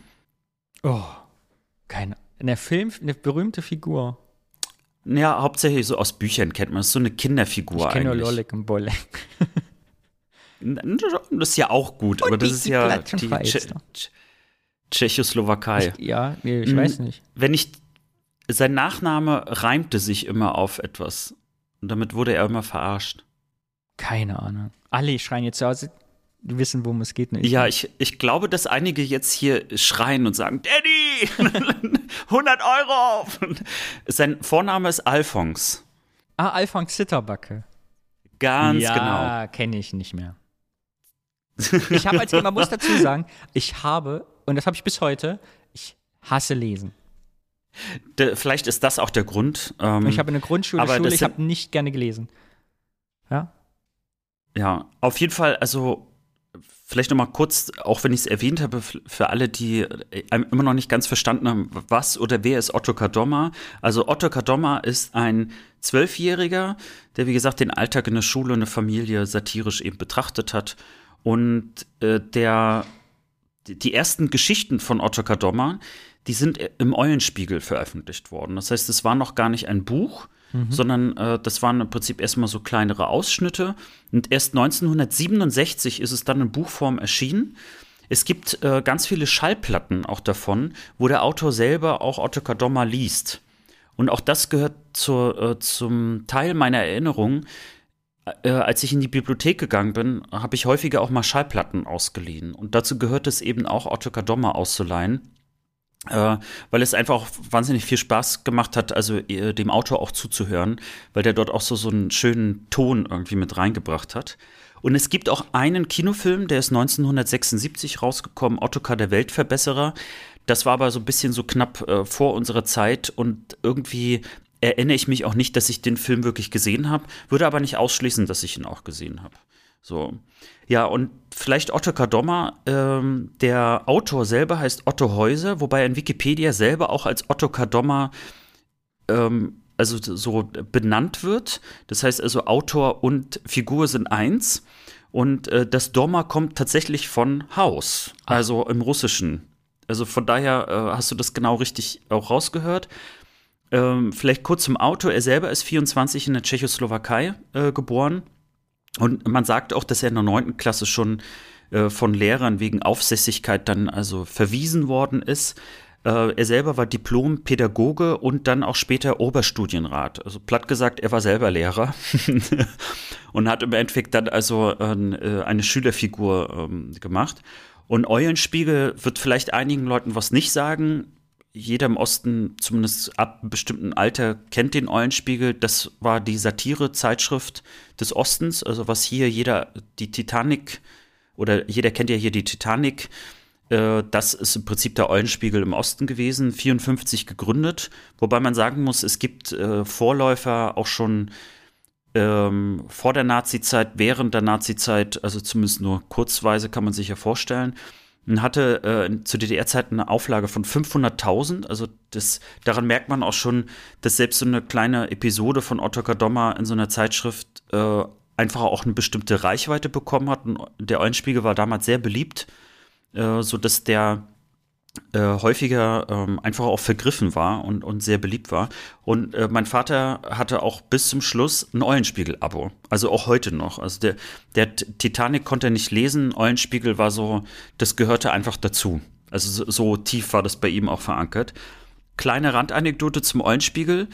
Der Titanic-Chef Martin Sonneborn hatte ein Praktikum dort 95 gemacht, also beim Eulenspiegel. Habe ich äh, kurz noch irgendwie gelesen.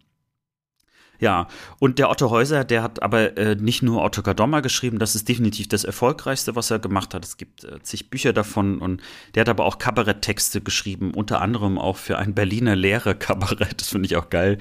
Ähm, es gab ja so in der DDR so Berufskabarett.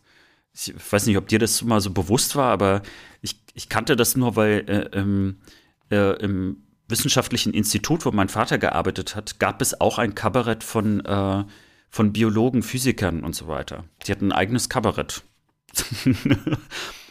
Die Lachberater. Okay, war jetzt vielleicht nicht der originellste Name. Ja, und ansonsten, äh, ja, Häuser ist 2007 gestorben. Das heißt, der hat also noch ähm, einiges auch mitbekommen und äh, es gibt, wie gesagt, also auch aktuellere Bücher, die sind auch im Eulenspiegel Verlag äh, weiterhin auch noch. Und ich habe mir gedacht, ich mache mal was ganz anderes, weil wir wollen uns ja gegenseitig immer ein bisschen überraschen. Oh Gott, jetzt bin ich gespannt. Ich habe ich hab das Buch nämlich nicht nur rausgeholt, sondern das, was ich, äh, so sieht es übrigens jetzt aus, also das ist noch richtig fresh. Ich musste sogar die Folie abmachen. Ich habe äh, dort was rausgesucht, was ich in meinem Leben bestimmt 20 Mal gelesen mhm. Und das ist nämlich der ähm, aus dem Briefwechsel Ottokar Aljoscha heißt es. Mhm. Und ich würde gerne diesen Briefwechsel vorlesen. Der ist relativ kurz, aber der ist also zum einen, ich fand ihn damals lustig ich weiß nicht, ob ich ihn immer noch lustig finde. Ich habe mir ich spektakulär, jetzt dass wir jetzt nicht wissen, ob du wie beim Schülerwettbewerb 1992 wieder anfängst zu lachen und alle Leute abschalten und denken, boah, der ist nicht weiter eine Runde, oder ob du es seriös zu Ende bringst. Bin sehr gespannt. Du hast es selber nicht mehr gelesen jetzt seit 30 Jahren, oder?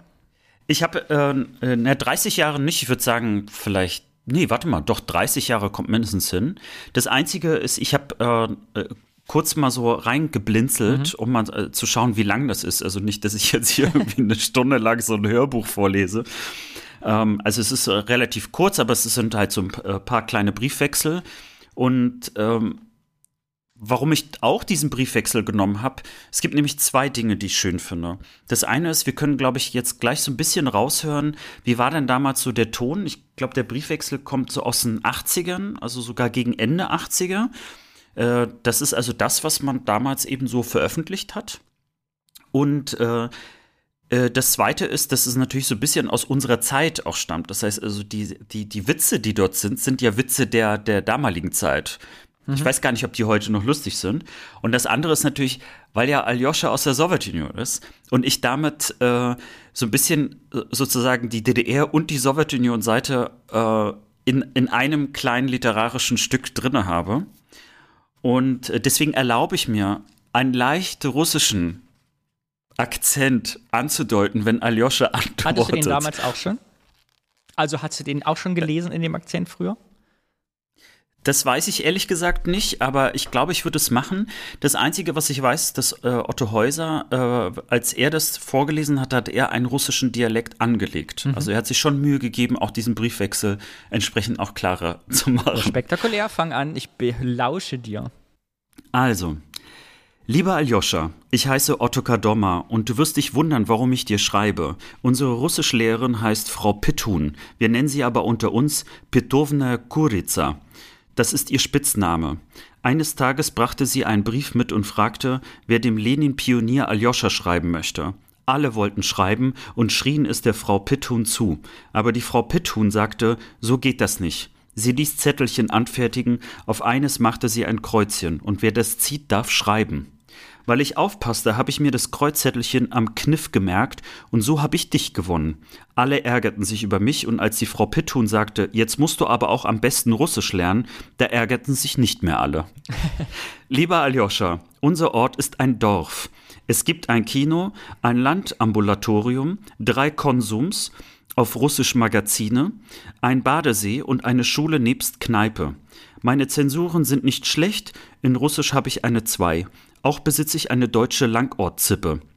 Und hier ist eine Fotografie. Es sind zu sehen unser Garten, mein Vater, meine Mutter, meine Schwester, die Zippe und dein Freund Ottokar.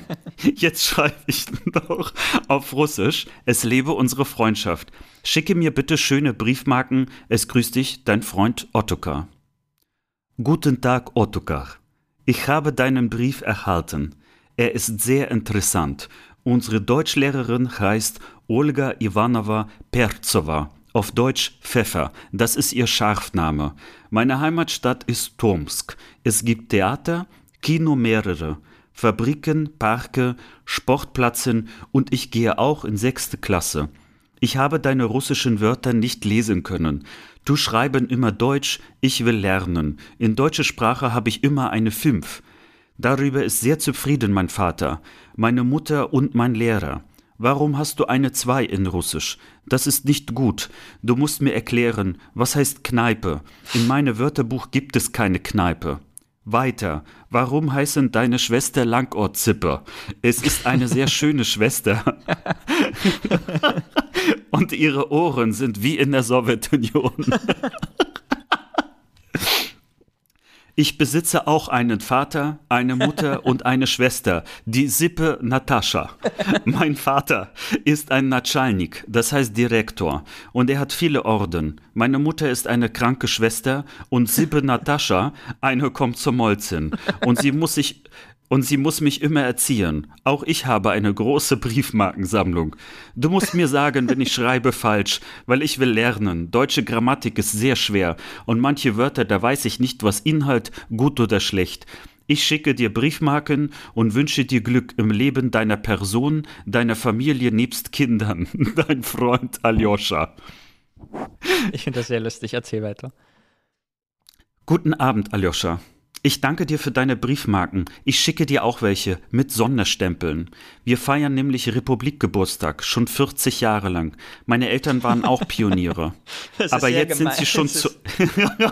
das ist, äh, ich glaube, wenn man es als Erwachsener liest, ist das sehr lustig. ja. Aber jetzt sind sie schon zu alt und für eine Pionierfunktion nicht mehr brauchbar. Nun antworte Richtig ich auf deine Fragen. Also, ne? ja. ja. Nun antworte ich auf deine Fragen. Ich verstehe nicht, warum du eine 5 in Deutsch hast. Du schreibst ganz gut Deutsch. Wir sind froh über eine 2 in Russisch. Eine 1 ist noch besser. Das ist mein Ziel im Fünfjahresplan. Weiter. Eine Kneipe ist ein, ein Gasthaus, in welchem man Bier und Wodka trinken kann. Wenn mein Vater zu viel Wodka trinkt, ist er blau. Weiter. Die Langortzippe ist ein weibliches Kaninchen. Meine Schwester frisst kein Gras. Mein Vater ist ein Bauarbeiter und hat auch schon viele Orden und einen sowjetischen Freund. Dieser heißt Anatoli. Einmal hat sich mein Vater mit ihm getroffen. Sie sprachen über die Slobin-Methode, über Filme, Bücher, ihre Frauen und andere Hobbys. Meine Mutter ist eine Verkäuferin, aber ehrlich. Jetzt muss ich dich erst was fragen. Wenn deine Mutter eine kranke Schwester ist, warum schickt ihr sie nicht in die Poliklinik? Und wieso ist sie dann deine Schwester? Vielleicht verwechselst du die Wörter Mutter und Schwester und meinst Tante. Meine Schwester Jana erzieht mich auch andauernd, aber meistens heult sie danach und ich mache mir nichts daraus. Indem ich dir zurufe, na zdrovje, bleib ich dein unzerbrechlicher Freund Ottokar. Gute Nacht, Ottokar. Dein Brief war sehr interessant. Ich werde erklären. Meine Mutter ist als kranke Schwester jeden Tag in Poliklinik. Aber sonst ist sie gesund. Mit meiner Tante verwechsel ich nicht. Meine Tante ist Lehrerin Weiten Tiger. Und das ist gut so. Jetzt habe ich Fragen. Warum heißt ein Mädchen auch Kaninchen? Mein. okay, es endet genauso wie 1993. Meine Schwester frisst auch kein Gras. Sie frisst am gernsten Pelmeni und Torte. Weiter. Wenn mein Vater viel Wodka trinkt, wird er nicht blau, sondern rot. Aber jetzt gibt es bei uns in Soyuz große Perestroika. Ich weiß nicht, wie man spricht auf Deutsch. Nur kurz, Wodka nicht gut für Arbeit und für Leben. Du verstehen. Weiter ich frage, was heißt Hobby? Ist ein Reiterspiel.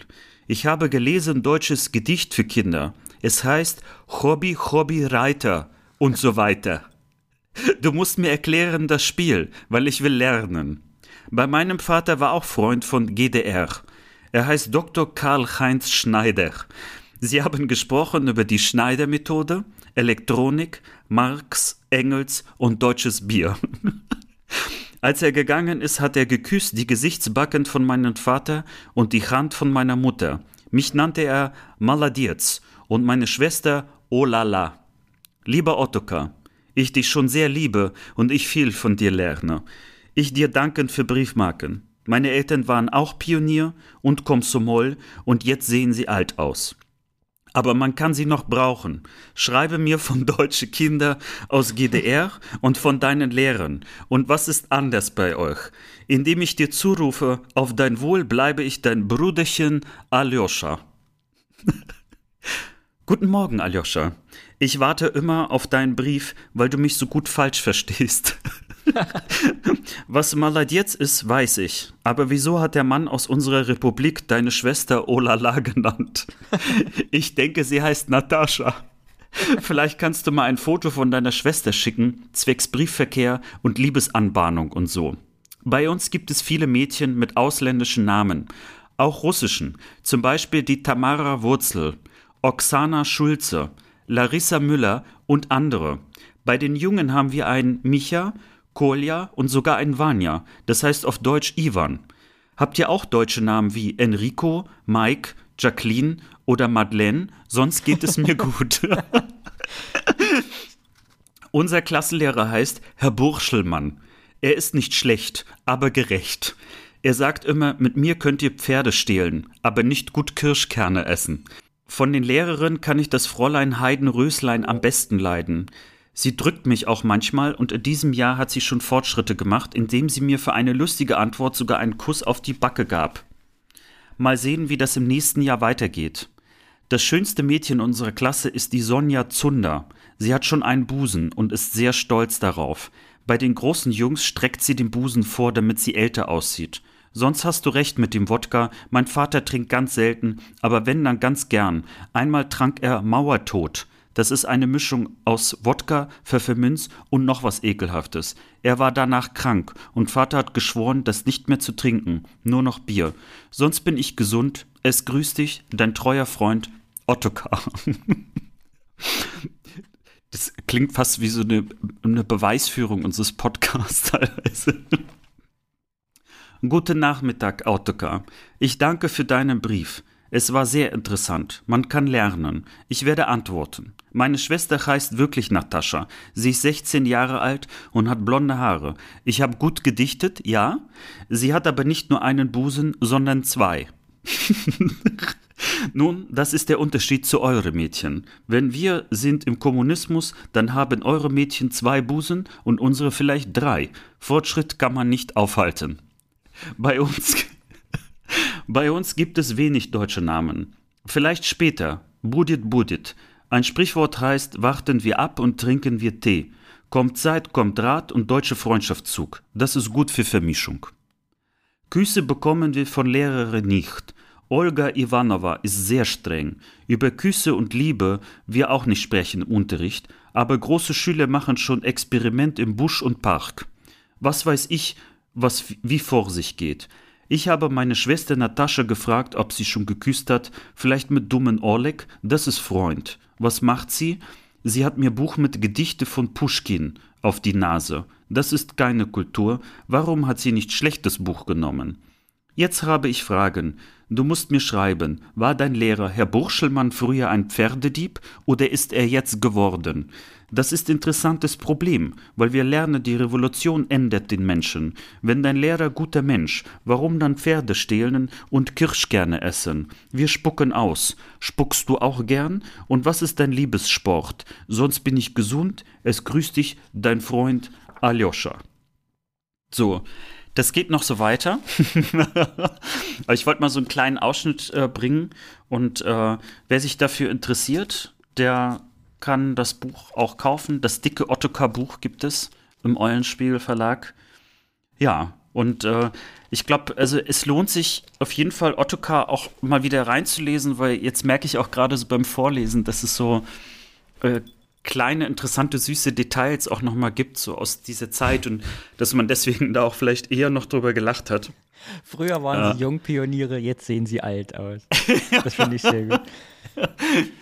Ja, ich habe als Frage uns noch mitgebracht, weil wir uns ja auch mal die Frage stellen, was, ähm, was heißt das für heute oder was, ähm, mhm. was macht das mit uns heute? Und auch wenn du jetzt natürlich nicht gelesen hast oder nicht so gerne liest, ähm, so gibt es ja, glaube ich, einfach Literatur, aber auch Filme und, und andere Dinge, wie geht man damit um? Also, ist, was würdest du sagen, ist es, ja. Hast du gerade gelacht der oder Husten, gehustet? Nein, der Husten hatte nichts damit zu tun. Das war einfach nur Mundtrockenheit, weil ich auf das Bier warte. Ja, erzähl. Was ist die Frage? Ich habe sie nicht verstanden. Also nee, die. Frage, also die inhaltliche Frage ist, wie, wie geht man mit solchen Büchern letztlich um? Ich meine, es ist ja trotzdem ein, ein äh, Jugendbuch, liest man ja auch raus. Und ähm, sollte man sowas in der Schule heute auch nochmal durchnehmen, also um so ein, ein Stück weit auch, ähm, ja, eine der erfolgreichsten Bücher auch der DDR noch durchzunehmen? Ja, nein. Kann das heute überhaupt noch für jemanden lustig sein? Wie, was glaubst du? Ich finde das Buch jetzt gerade spannend, weil man ja nochmal, das Buch hat ja offensichtlich zwei Ebenen. Einerseits das Jugendbuch, andererseits, wenn wir jetzt mit, mit als im Erwachsenenalter lesen, eröffnet sich ja Witze nochmal ganz anders, auch in der Retrospektive äh, und der Humor. Um dem zufolge, ja, es ist total spannend, das nochmal mit Abstand sich zu Gemüte zu führen und glaube ich als Zeitdokument dann also in meinem Kopf liefen da Bilder ab, wie der so in der Schule sitzt und wie die DDR-Klassenräume aussahen. Äh, inwieweit es pädagogisch wertvoll ist für Kinder heute oder Jugendliche, das weiß ich nicht. Gut, äh, da wird der Briefwechsel jetzt wahrscheinlich nicht so viel äh, hergegeben haben. Da gibt es natürlich ganz andere Sachen. Aber es ist lustiger, als ich hm? erwartet habe, ganz im Ernst. Ich, äh, ja, ich, ich fand es jetzt auch lustiger. Ich habe jetzt noch so ein bisschen ähm, mit dem Auge noch ein bisschen weiter geguckt. Also da sind natürlich noch ein paar andere Highlights, aber äh, das soll ja jetzt hier nicht zu einem äh, versteckten Hörbuch von Ortega Dommer werden. Äh, sind auch noch ein paar Seiten mehr. Aber vielleicht ist es ja auch eine ganz nette Anregung für einige, entweder das Buch nochmal hervorzukramen oder auch die Schallplatte. Äh, beziehungsweise Schallplatte nicht, aber ähm, ich habe gesehen, bei YouTube kann man sich auf jeden Fall die, die Sachen auch nochmal anhören. Und ich bin mir relativ sicher, dass man die auch äh, irgendwo auch äh, legal erwerben kann, kaufen kann. Und ja. Ja, wenn du mich noch fragst, die Frage für heute, was mir der Talk einfiele, wäre natürlich, was ist eigentlich unsere eigene Nostalgie? Eben unabhängig von dieser, die 25 besten deutschen Ost, äh, Ostalgie-Fernsehsendungen. Also gibt es, hatten wir im letzten Mal auch, was hatten wir, ne? Ihr, die, äh, den Schulgarten, den jeder mhm. kennt, aber in keiner Ostalgie-Sendung vorkam. Vielleicht ist Otto Cardoma auch sowas, was eigentlich jeder kennt oder viele Leute. Und wenn man es heute liest, wieder blasen drüber lachen können, wie, wie du halt mit acht, mal schön 30 Jahre später. Und vielleicht ist das unsere persönliche Ostalgie, die aber irgendwie in Vergessenheit gerät. Weil das Sachen sind, die eben nicht bis heute überlebt haben. Weißt du, über wie schön früher Bautzner Senf war, kann man heute noch sprechen. Oder Rotkäppchen Sekt, wir hatten ja nichts, weil die gibt es halt heute noch und jeder kennt das irgendwie. Aber ich gibt es auch eine Ost-Ostalgie, die nicht eine gesamtdeutsche Ostalgie, so eine private, so eine ganz eigene, so eine kleine Familienostalgie. Ja. Für mich war ja also auch wir sollten Otto für die 25. Hm. Folge entscheide ich jetzt, 25. Folge, 882, machen wir die Top 25 der geilsten Nostalgie-Sachen, die keiner kennt. Aber das machen wir auch mit Musik, ne? So. Ja, so richtig so. Ich so wie man Sonja kennt. Zietlow an, ob die mitmacht. Ja, ich hatte auch gerade an Sonja Zietlow gedacht. Vielleicht genau können so wir sie ja gewinnen. genau. äh, ja, aber das fällt mir dazu ein. Also heute so ein, ja, das Rückblick auf unsere Ostgeschichte nicht nur aus diesen 25 Dingen besteht, an die sich jeder erinnert. Ja. Ich habe, äh, für mich war einfach die, also das Buch hat eben dadurch auch eine Bedeutung gehabt, das habe ich jetzt eben auch gemerkt, ähm, dass dort auch ja nicht nur für Kinder geschrieben worden ist. Also es ist schon auch ähm, teilweise natürlich für Erwachsene schon lustig gewesen, aber eben auch eben für Jugendliche und ich glaube, das war so so ein Buch, das mich damals äh, zwar nicht mehr ganz an meine eigene Schule erinnerte, äh, weil es natürlich auch natürlich satirisch und auch ein bisschen überzogen ist. Aber gleichzeitig hat mich das Buch so ernst genommen, fand ich. Das, äh, das ist mir jetzt gerade noch mal so aufgefallen, warum ich das auch äh, sehr gemocht hatte und ich sehr, sehr viele schöne, lustige Momente auch mit diesem Buch hatte. Ja. Sehr gut. Schön, dass du es mitgebracht hast. Vielen herzlichen Dank. Das war das Thema. Ja, dann, du hast ja schon so gehustet. Äh, Oh, ich habe so Zeit, trockenen die Mund. Wird äh, Zeit für Heimatkunde, ne? Mit Bier.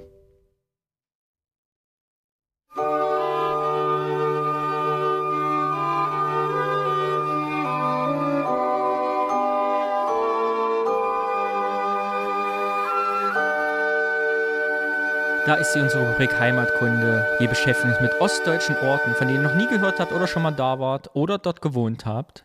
Und für alle anderen erklären wir, was da vor sich geht in diesem ominösen Osten. Und das machen wir anhand eines Bieres, das dort gebraut wird. Und ich bin so froh, mit dir jetzt von der Rosenbrauerei Pössneck ein Bier zu trinken. Prost! Jo!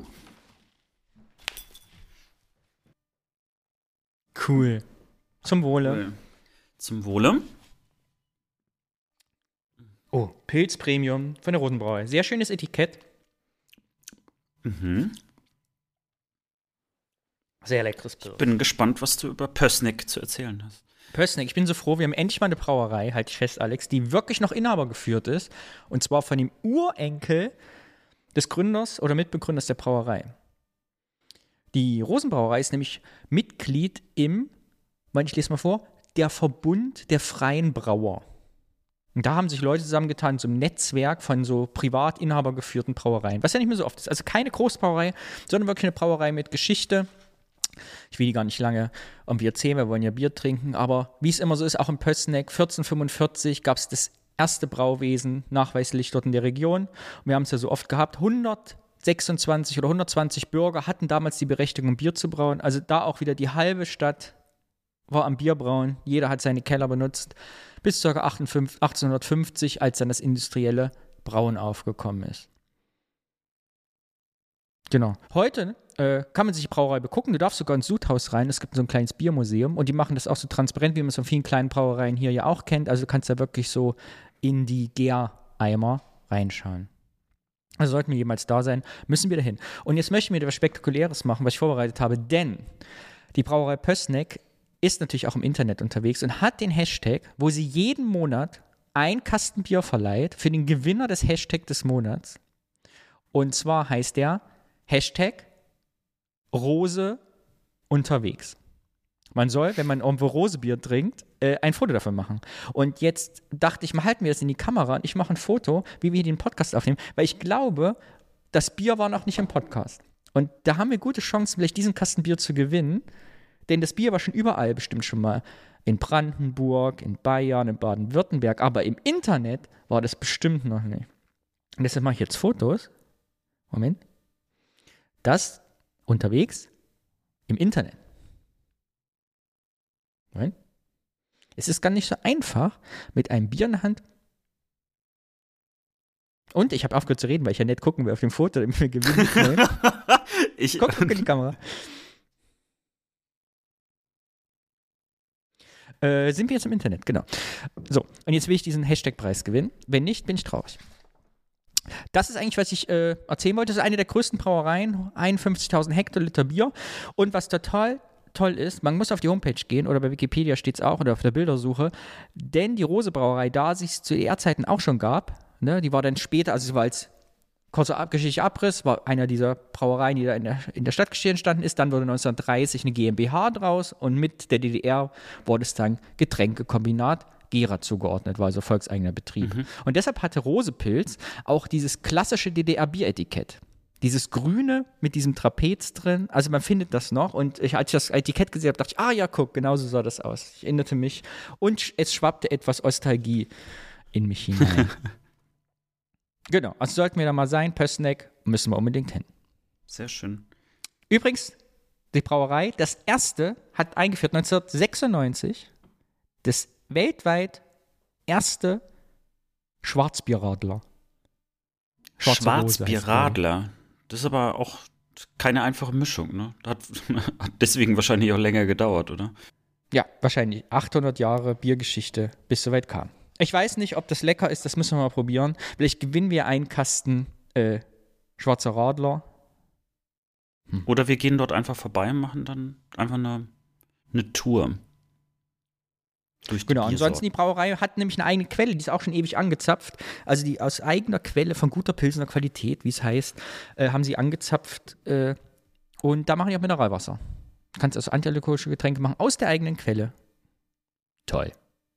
Und nach der Wende 91 hat eben dieser Nikolaus Wagner, hieß der, das ist der Urenkel gewesen von dem Herrn Wagner, der die Brauerei irgendwie damals 1850 so gekauft hat, äh, das wieder übernommen und seitdem inhabergeführte Brauerei. Gut, ne? Die hat eine Und richtig schöne Brauerei auch, ne, einfach auch vor Ort. Also, ich meine, wir reden ja immer viel über regionale Produkte. Und hier kann man ja sehen, da gibt es eine Region, es gibt ein regionales Produkt und inklusive des Wassers auch, das sie dort anzapfen. Sehr schön, ja. Und hat hier auf dem Etikett 1, 2, 3, 4, 5, 6 Goldmedaillen vom DLG, weil die kriegen jedes Jahr für ihr Bier so eine goldene Schallplatte, hätte ich fast gesagt. Also ausgezeichnetes Premium-Bier. Ausgezeichnetes Premium-Paket. Sehr gut. 4,8% Alkohol. Ja. Sehr gut. Was weißt du denn über Pössneck? Äh, überhaupt gar nichts. Ich, denn, jetzt, ich konnte jetzt an dem Bundesland liegt? Naja, ich, da muss ich zugeben, ich habe natürlich schon äh, auf das Etikett gestibitzt, äh, ist das falsche Wort dafür. Ähm, aber ich konnte jetzt sehen, dass dort Thüringen steht. Richtig. Es ist im, ganz unten rechts in Thüringen, im Südosten. Und hat ungefähr 11.500 Einwohner und die Postleitzahl 07381. Kurzer geschichtlicher Abriss wie immer, denn das kann ich mal auf Wikipedia auch angucken. 1252 erste urkundliche Erwähnung. Goethe, dieser Wolfgang Johann von Goethe, war 18 Mal in Pößneck. Das muss also schön gewesen sein. 18 Mal. 18 Mal war der da. Gut, ist jetzt von Weimar nicht so weit weg, aber es hat ihm Spaß gemacht da. Und wie immer kriegsgeschädigt. 30-jähriger Krieg, ganz schlimm kriegsbetroffen. Zweiter Weltkrieg von den Amerikanern bombardiert. Wie immer gibt es auch da, ne, Thüringen, äh, KZ Buchenwald in der Nähe, auch eine schlimme Geschichte der Zwangsarbeit, die heute durch einige Denkmäler und Gedenksteine in äh, Pößneck auch versucht wird aufzuarbeiten. Vogelverlag, der größte Verlag der DDR, kam aus Pößneck. Mhm. Genau. Aber äh, also kannst du mir, also weiß man, warum Goethe da viel Spaß hatte? Also ist das überliefert? Ja. Aber das erzähle ich nicht. Weil ich vergessen habe aufzuschreiben. ich Ich nehme an wegen des Bios. Ich würde jetzt, pass auf, wir recherchieren bis zur nächsten Folge in den Kommentaren. Niklas, bitte Hot Facts zu Goethe in. ich wollte gerade Niklas aufrufen. Niklas, wir brauchen Hot Facts zu Goethe in Pößneck. Bitte erzähle uns, was Goethe da getrieben hat. Vielen Dank. Das ist deine Aufgabe als einziger erster Hörer dieses Podcasts hier. Genau, und äh, man kann viel über die Stadt erzählen, wie immer. Ganz toll, äh, tolle alte Gebäude. Es hat eine der berühmtesten, schönsten bestimmten Kirchen der Weltgeschichte. Kann man alles nachlesen, wenn man sich dafür interessiert. Äh, Pößneck, eine schöne Anekdote vielleicht, es äh, wurde, ist viel aufgefallen für rechts, rechtsextremistische Tätigkeiten da in Pößneck, was sogar äh, in den 90ern dazu geführt hat, dass so irgendwie sehr umtriebig war, die rechtsextremistische Szene. Und äh, in den 2000ern hat ein berühmter Neonazi, dessen Namen ich hier nicht sage, äh, das, das Stadt, wie nennt sich's?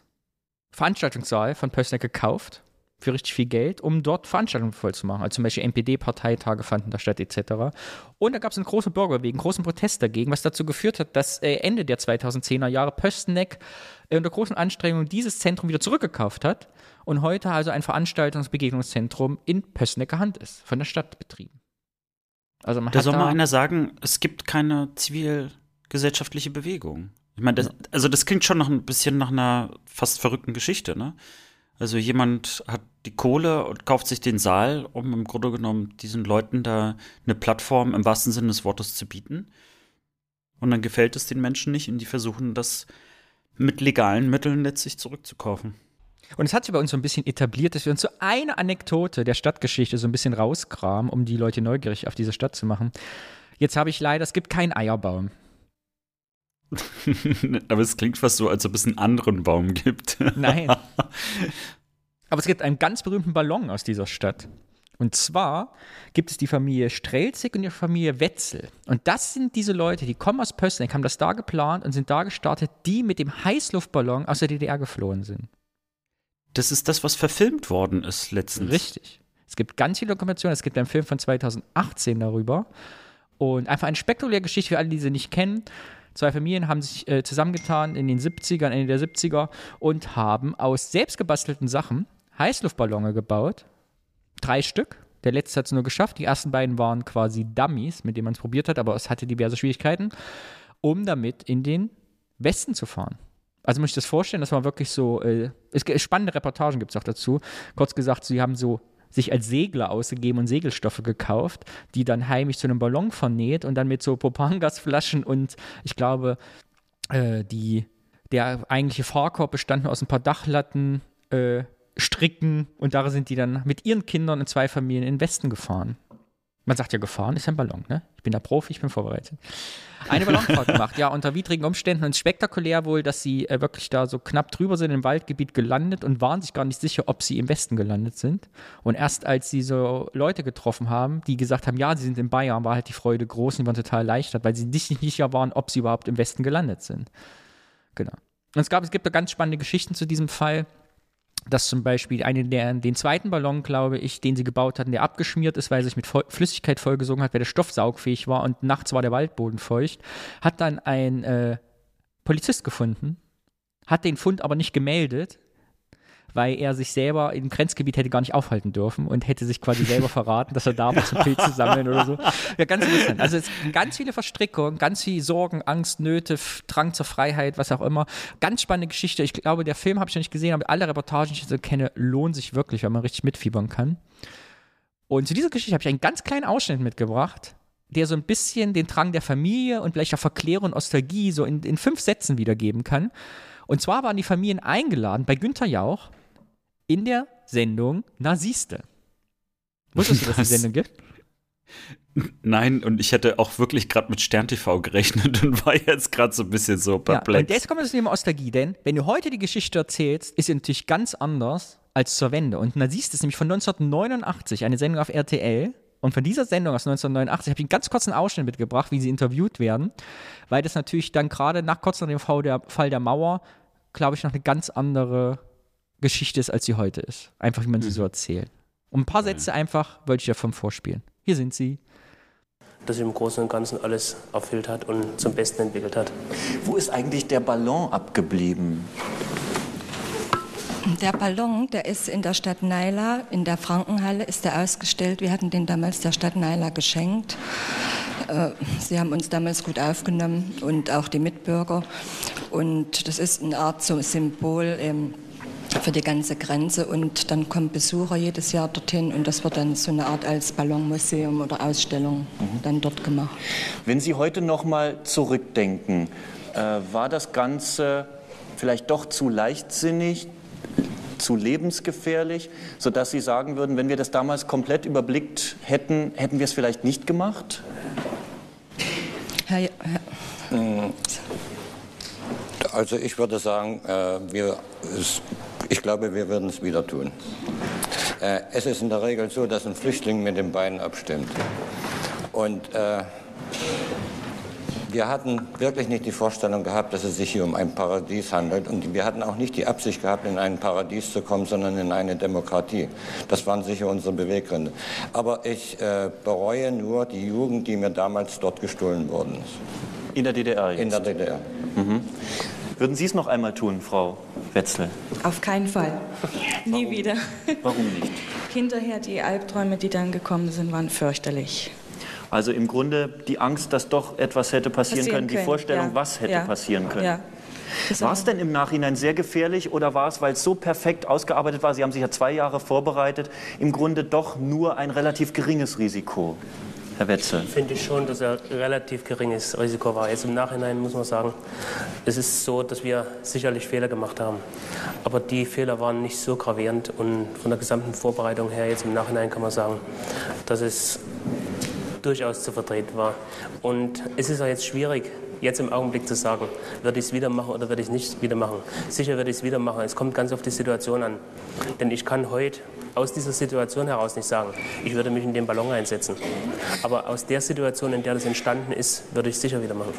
Wäre, Herr Strelzig, so eine Flucht heute noch mal möglich? Oder hat die DDR so darauf reagiert, dass Sie sagen würden, äh, die Luftabwehr, Radar ist so verfeinert worden, dass es eigentlich nicht mehr ginge? Ähm, es ist erstmal so, wir sind damals im Radar nicht gesehen worden. Und ich glaube auch nicht, dass sich an der innerdeutschen Grenze was äh, in Richtung Luftraum verändert hat, also in Luftraumschutz.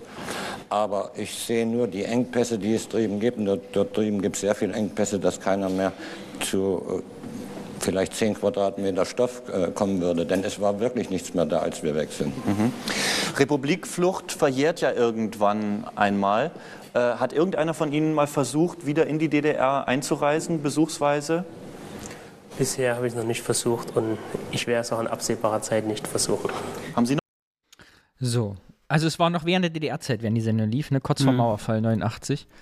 Und die Geschichte geht weiter, dass wirklich Teile der Familie auch damals nach Pößneck wieder zurückgezogen sind nach der Wende und heute noch wieder da leben. Also ein Teil der Familie ist wieder zurück in die Heimat nach der Wende und ich fand das als Zeitdokument aber nochmal ganz spannend, wie da eben die Leute damals drüber gesprochen haben. Wenn man sich, glaube ich, einen Film heute anguckt oder Dokus 20 Jahre später, wird anders drüber gesprochen. Und Mom, ich werde die in die Shownotes unbedingt die Folge äh, mit Günther Jauch da das YouTube-Video reinstellen, denn es ist einfach spektakulär. Äh, wie das aussah. Also wie die Leute aussahen, wie, die, äh, wie das Studio aussah, wie Günther Jauch aussah. Und es stehen als, also der ganze Tisch steht voller Champagnerschal mit Orangensaft voll. Und die Antworten dauern immer so ein bisschen, weil äh, Günther Jauch so ein goldenes Mikrofon weiterreicht an die Leute, so ein Gesangsmikro, ja, weißt du, so ein, so ein Schlagersänger. Total ja, man hörte, Bilder. Ja, man hörte gerade, dass irgendwie das Mikrofon weitergegeben worden ist. Und vor allen Dingen, ist das nicht die Zeit gewesen, wo Günther ja auch noch äh, so seine Haare noch irgendwie nach oben gegelt hat? Ja, so ein langer Igelschnitt. Ja, genau, so, so ein, ein ausgewachsener Mackie. Ja, ja, genau.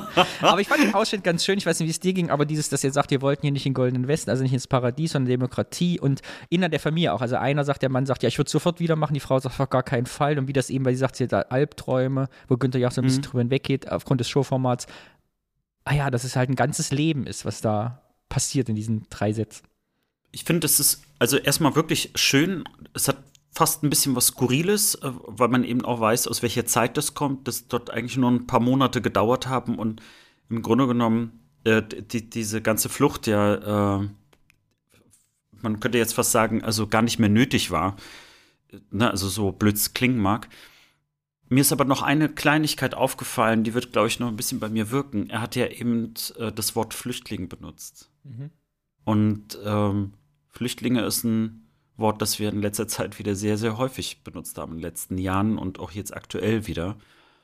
Und dass es eben auch hier ganz nah an der deutschen Grenze eben auch Menschen gab, die Flüchtlinge waren und sich als solche auch verstanden haben. Und wie er eben auch sagt, äh, Flüchtlinge stimmen mit den Beinen ab oder Füßen ab, so hat das, glaube ich, formuliert. Mhm. Fand ich nochmal interessant, äh, in welchem Kontext das stattfindet. Nämlich, weil wir ja häufig über Flüchtlinge sprechen, die ganz, ganz weit weg sind. Also die vielleicht natürlich hierher kommen oder nah sind äh, für viele Menschen, äh, zumindest gefühlt. Aber dass es im Prinzip Flüchtling, Flüchtlingsbewegung hier direkt im Land selber gab. Das Land, was die Leute jetzt hier als, als ein Land begreifen.